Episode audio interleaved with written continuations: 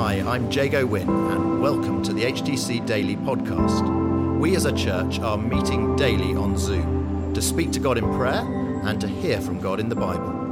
For those of you who can't join us live or who want to listen again, we're featuring the daily Bible thought, and we're also including how we're being encouraged to pray each day. Today, it's James Farley. Hello, good morning. Uh, it's good to see you today, and we are carrying, as Emma says, looking through Proverbs 30. But this week we are switching from looking at how the godly live and this intersection of how the ungodly live. And here we see that Agur, the writer of this section of Proverbs, doesn't mince his words. So let me, before we read the passage, let me just pray quickly first. Father God, we pray that you would open up our hearts and our minds to hear from you. We pray that you would soften our hearts to hear your voice, and I pray that you would speak through me now. In Jesus' name I pray. Amen. Amen. So let's get straight into the passage now. Proverbs 30, starting at verse 11 down to 14. And Agur writes this There are those who curse their fathers and do not bless their mothers, those who are pure in their own eyes, yet are not cleansed of their filth, those whose eyes are ever so haughty, whose glances are so disdainful those whose teeth are swords and whose jaws are set with knives, to devour the poor from the earth and a needy from among mankind. Well, I know what you're thinking. That's not the most encouraging start to the day, is it? What are we going to take away from these verses? And I have to admit, when I first read these verses, I did think that. It seems very much talking about other people. The passage does indeed start with, There are those. There are those people who do all these terrible things turn on their parents, are sharp with their words, who oppress the poor. Tim Keller writes that each of these verses can be seen as describing a different type of person. So there are some people who curse their parents, there are others who are sharp with their words, there are still others who are ruthless in their dealings with the poor. However, at another level, all these verses can be seen as speaking about facets of pride, which is here seen as corrupting and distorting all relationships.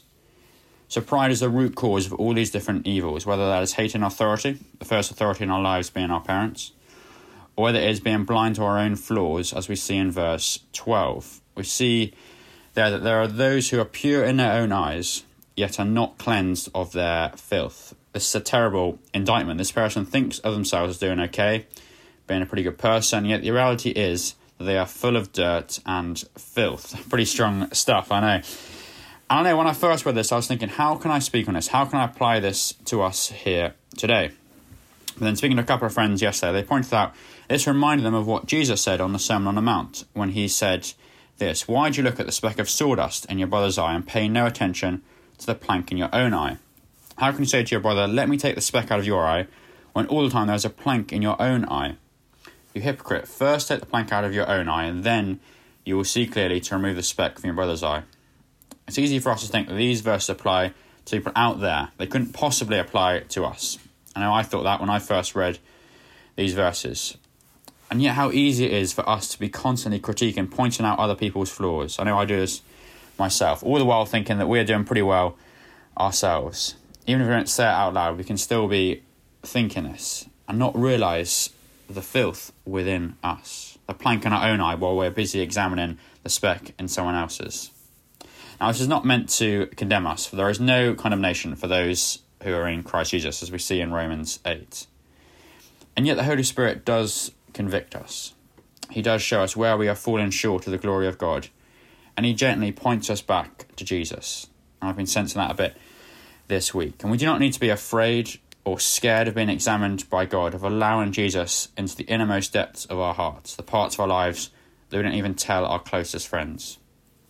And the reason why we don't need to be afraid of that is because Jesus has dealt with all our filth, all of our sin on the cross. We have been cleansed from it, unlike this person in the Proverbs. Jesus has defeated sin so that we can be free from it. Hallelujah. The more we understand that, the more this should lead us to ongoing repentance. And Tim Keller again has this to say on repentance. He says, The more you see your own flaws and sins, the more precious, electrifying, and amazing God's grace appears to you. But on the other hand, the more aware you are of God's grace and acceptance in Christ, the more able you are to drop your denials and self defences and admit the true dimensions of your sin. We can admit the true dimensions of our sin because we know that it has been dealt with on the cross. There is nothing that is beyond the reach of what Jesus has done for us. So as I close, um, I'm going to finish with quite what could be an uncomfortable question, and it's where are the areas of our lives where we are not allowing God into? Which areas of our lives are we not allowing God into? And yet, as we allow God into those areas of our lives, we invite His healing touch. And I'm going to just finish with reading this couple of verses um, from Psalm 139, one of my favourite psalms. And it says this Search me, God, and know my heart. Test me and know my anxious thoughts. See if there is any offensive way in me, and lead me in the way everlasting. And I'm just going to finish with a short prayer and then I'm going to hand over to Emma. And so, Lord, that is our prayer. We pray that you would search us right now. We pray that you would search our hearts. Test us, Lord, and know our anxious thoughts. Lord, where you see an offensive way in us, show us where we have offended you. And we pray, Lord, that you would forgive us, you would restore us by the blood of Jesus, and you would lead us once again in the way everlasting, keeping us in step with your Spirit. In Jesus' name we pray. Amen. Today we prayed into Psalm 139 Search me, God, and know my heart. Test me and know my anxious thoughts. See if there is any offensive way in me, and lead me in the way everlasting. We gave a time of reflection as to where God can work in our lives, and then we prayed into the Connect Group Summer Party, which is tonight, and also for this weekend for Focus Sunday, which is the first weekend we're allowed to sing, and we are just reflecting on how we are part of a bigger picture.